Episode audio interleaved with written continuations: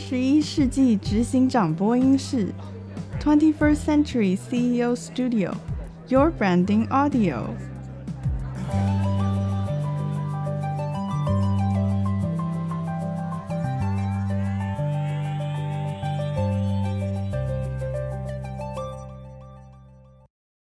大家好，我是吉娜，很开心和大家再次来到 CEO Studio。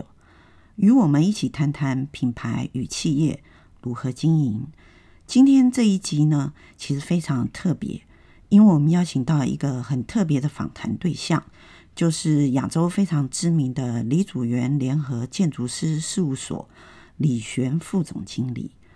我们今天要在线上和李副总谈一谈一个很难也很深的话题，叫做东西方美学的精神核心。文化是一个社会的底蕴，更是一个社会发展的起始点。而李祖原联合建筑师事务所由李祖原与王崇平先生于一九七八年的创立，他们致力于将东方传统文化的特色结合现代科技的技术，将东方美学与文化融入建筑之中。进而成为亚洲数一数二以文化贯穿设计核心的建筑师事务所。举凡台北的一零一、八五大楼等，都是极具东方风格的建筑。这些都是李祖原建筑师事务所非常独特的作品代表。今天我们邀请到非常特别的受访者李璇副总经理。其实。李璇副总他自己本身也有非常强烈的个人特质。他除了延续父亲对于建筑创作理念的文化基础以外，李璇副总也因为自己深受西方文化的影响，还有东方文化的冲击，这样独特的观感，产生了非常多我们今天可以谈的议题。今天这一集，我们就来听听他对于东西方建筑的看法。也聊聊他对于东西方文化深层的解释。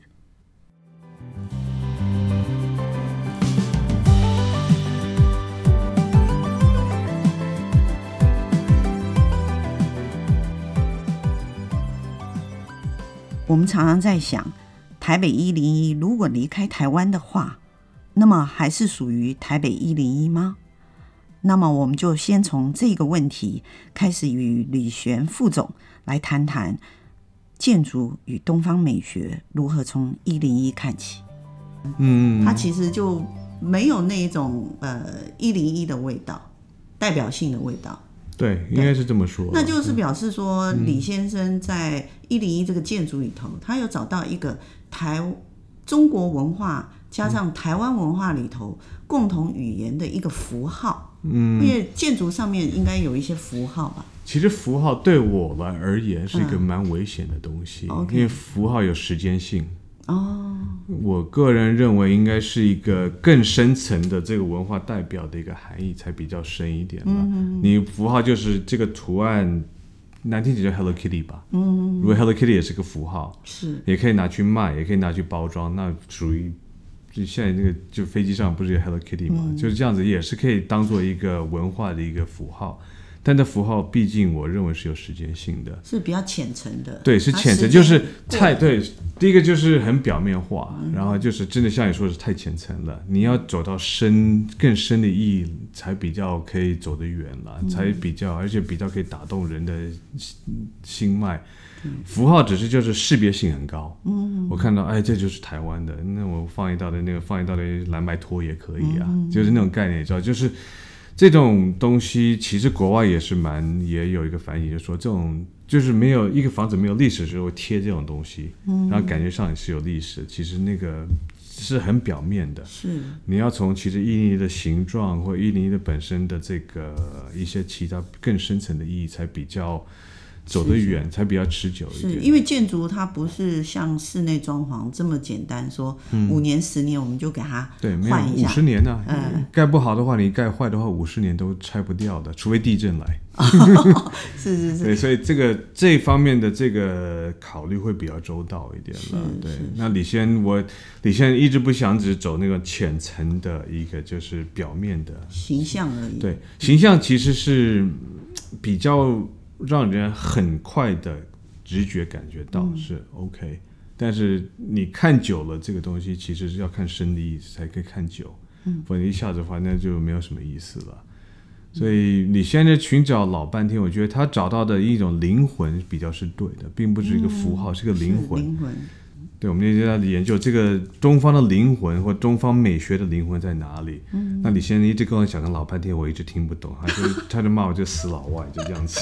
我这个我这个活香蕉了，没办法。可是至可是至少我觉得他是想他他一直探索的是个灵魂，是最深层的意义。嗯，那这个东西体现每个人一个灵魂是一样的，可体现就不一样。对，因为每个人的体现。像诗一样嘛，你懂这个想法，但每个人做诗的方式可能不太一样。嗯、但至少回到底是那个意义是一样的话是比较。那这个意义大概，嗯，我说那天大概只有世界上没几个人可以看得懂了。那只有李先他本人看看，我们这像我们这种土包子看了老半天说哦看不懂。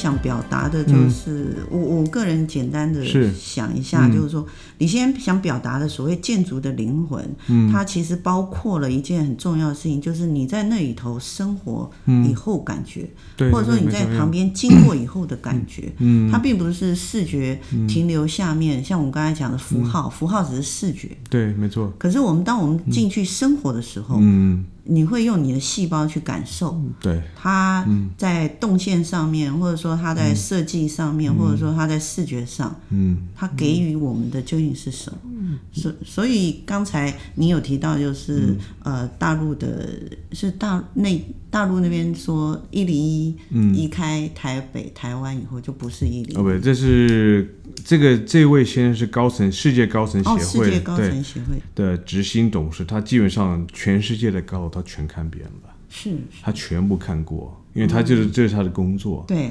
他也看了中国全部看了，阿布达比、迪拜的全世界都看过。嗯、那时候他来台北的时候，他刚在中国已经混了两个礼拜，所以他每中国什么中国尊啊、平安塔、深圳的全部都看过了，嗯，所以他敢讲这句话，我觉得是蛮大胆的。也也蛮公允的啦。对，没错，他有公信力了。他说这句话，我觉得是很公平的。他当时说的时候，哎，居然说这句话还蛮不错的。那当然，美感你可以说好或坏，因为每个人的美感都不一样，定义不同。对，定义不同。每个人喜欢的美感定义。没错，因为像李先其实说的，我觉得说的不错，就是外国的建筑和外国的美学比较重形。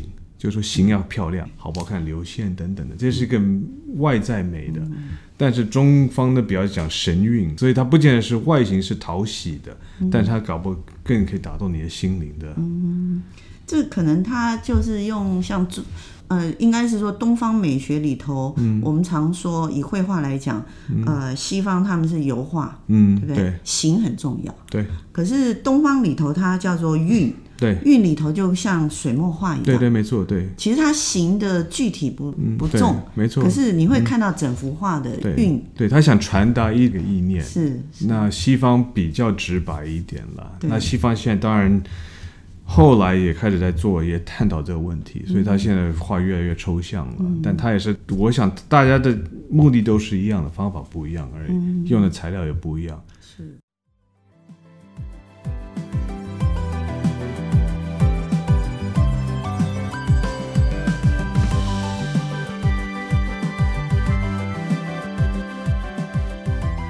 就就是说，因为我们在呃事务所的官网上有看到一句话，嗯、我相信这是李先生的话，就是肯定空 空间的信仰及生命之信息。嗯，所以他讲的空间是指说生命的过程或者生命，可不可以帮我们再多解释一下、嗯、这句话？李先生，您您可以帮。李祖原先生稍微解释一下 空间之信仰。应该这个小孩去讲会比较好一点啦。嗯、其实建筑就是空间啦。嗯，我们其实我常常我觉得我们有个误解，空建筑是外形，其实建筑不是外形，建筑是里面包含的空间，嗯、那才是真正的建筑嘛。是。李先生一直讲，其实也是没错的，建筑就是保护生命的，人家在这边住啊，其实就是保护的作用，所以内部才是重要而，不是外部的信息。那可是外部也会给你信息。对。像我说的，像一定给你一些外部一些信息、文化的信息或者资讯的信息等等的，那内部也会给你一些不同的信息，就是内部生活在里面的这个信息了，就会传达这个意义。是。那如果是这样的话，嗯，呃，因为不同区域的是。生活，嗯，就是像您刚才提到的，我们台湾台北有这样，然后中国有中国内地有内地不同区域，嗯，然后东南亚。嗯，或者是所谓的欧洲、美国，你刚刚有第一个提到，就是说李先生希望以文化跟高层来做一个他事务所的目标嘛？嗯，对。那如果是这样的话，您会如何去嗯、呃、整合或者是融汇掉、融化掉在地的生活？再把你们想要放进去的东方文化，嗯、或者说你想要放进去的文化的灵魂，把它融在里面。嗯，这个问题比较困难一点了，因为我每个人住的方式又不太一样。对啊，因为有在地化的文，不但的在地化，就可能也是时间、嗯、跟时间有关系。嗯、因为老的中国的这种住家或这种方式，现在跟现代的方式不一样。嗯。嗯现在的人的流动性比较大，嗯，我不敢说台湾，但是美国他们刚才也做个统计，美国人平均一辈子会搬十一次家。美国、台湾，因为台湾性质不一样，台湾有户籍啊等等这些观念的，所以台湾的流动性反而低。美国本来就是一个比较是一个游牧民族的概念，他们不见得会在上面落根的，嗯，所以呃牵动性很大，是，他们也跟着工作，跟着结婚，跟着上学，他们会会大移民的都会有。嗯，那台湾这方面的应该是中国人的。家庭观念比较重一点，嗯，那他们也说难听点，台湾人买不起房子啦，你就跟父母住还比较干脆一点。你或者我去外面，那当然也是这个也是跟文化都有很大的关系啦。因为我是国外长大的，我们基本上十八岁就离开家了，嗯，这是 almost 被要求的，嗯，文化要求并不是家里要求的。如果你十八岁之后大学毕业还住在家的话，是丢脸的事情，这是文化上的差别。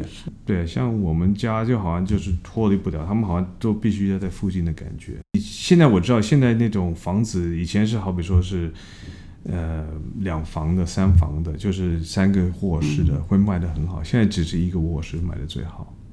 第一个是本身家庭的结构在变化，对单身的单身的，或者就是单身会有就是两个一个小情侣的这样子比较多一点。文化性其实好像。我们不会太考虑到那么多，因为说实在的，现在的这个市场，其实我们现在做住宅都是市场导向，嗯，并不见得是我们建筑师去规定的。这些大小的房子的大小跟比例是市场趋势，市场区隔给我，对他们就会说这一区的，好比说士林区的那边的单身的比较多，嗯，所以我们一房一厅的。会比较多，嗯，所以这方面的考量其实不是变成一个社会现实的考量，变成一个经济考量，嗯，我觉得这是一个蛮扭曲的事情了。是。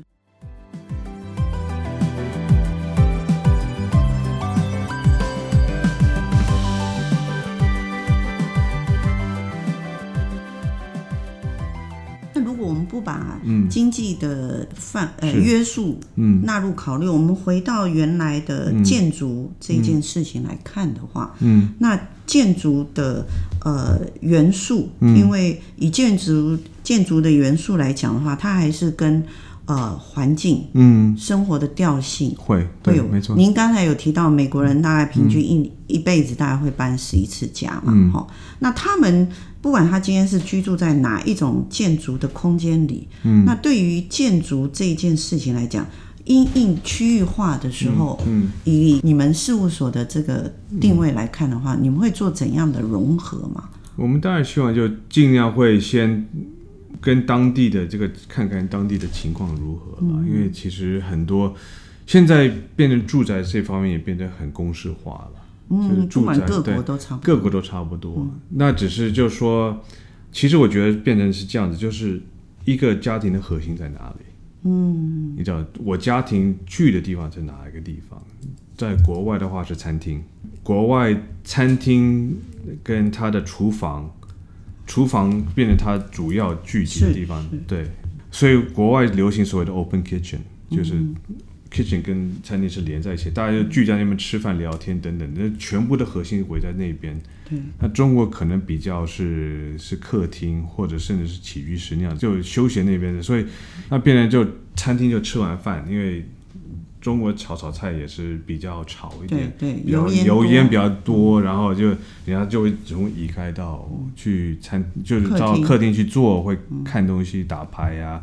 上网，现在其实网络让整个人的生活习惯完全都不同了。嗯，以前吃饭的时候大家会聊聊天，现在你其实看每个人吃饭的时候，每个人都一个手机，都划手机。那你现在那老一代的就不太一样，他餐桌上他就会看书啊，或聊聊天等等，嗯，那不一样的生活模式了。是是世代吧，应该是说建筑它还是会跟着世代的肯定的生活习惯，生活习惯非常大的差别。嗯，像是以前考贝说就是。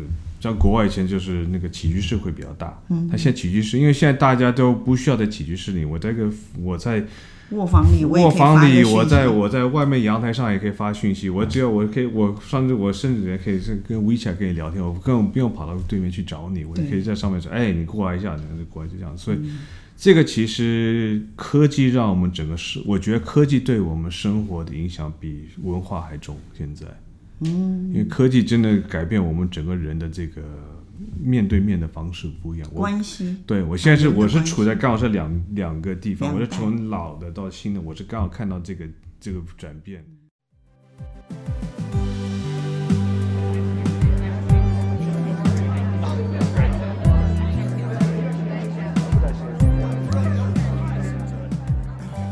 我们知道一个社会的根本。其实在于它文化的程度，但是要去解释或分析一个文化的核心精神，其实是非常不容易的。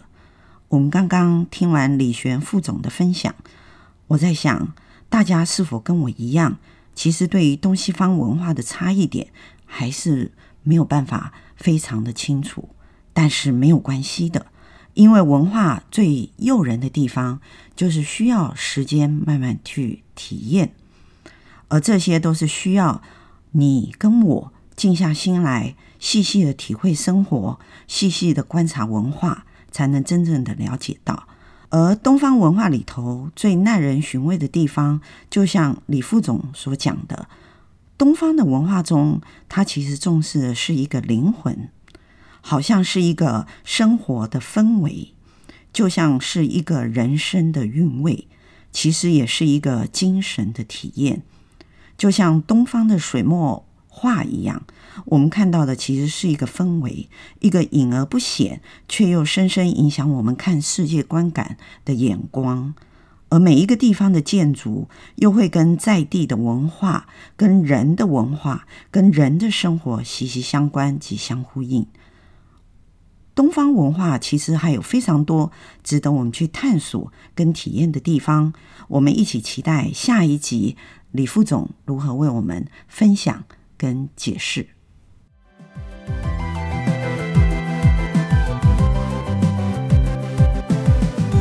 感谢您今天的收听，Twenty First Century CEO Studio，Your Branding Audio。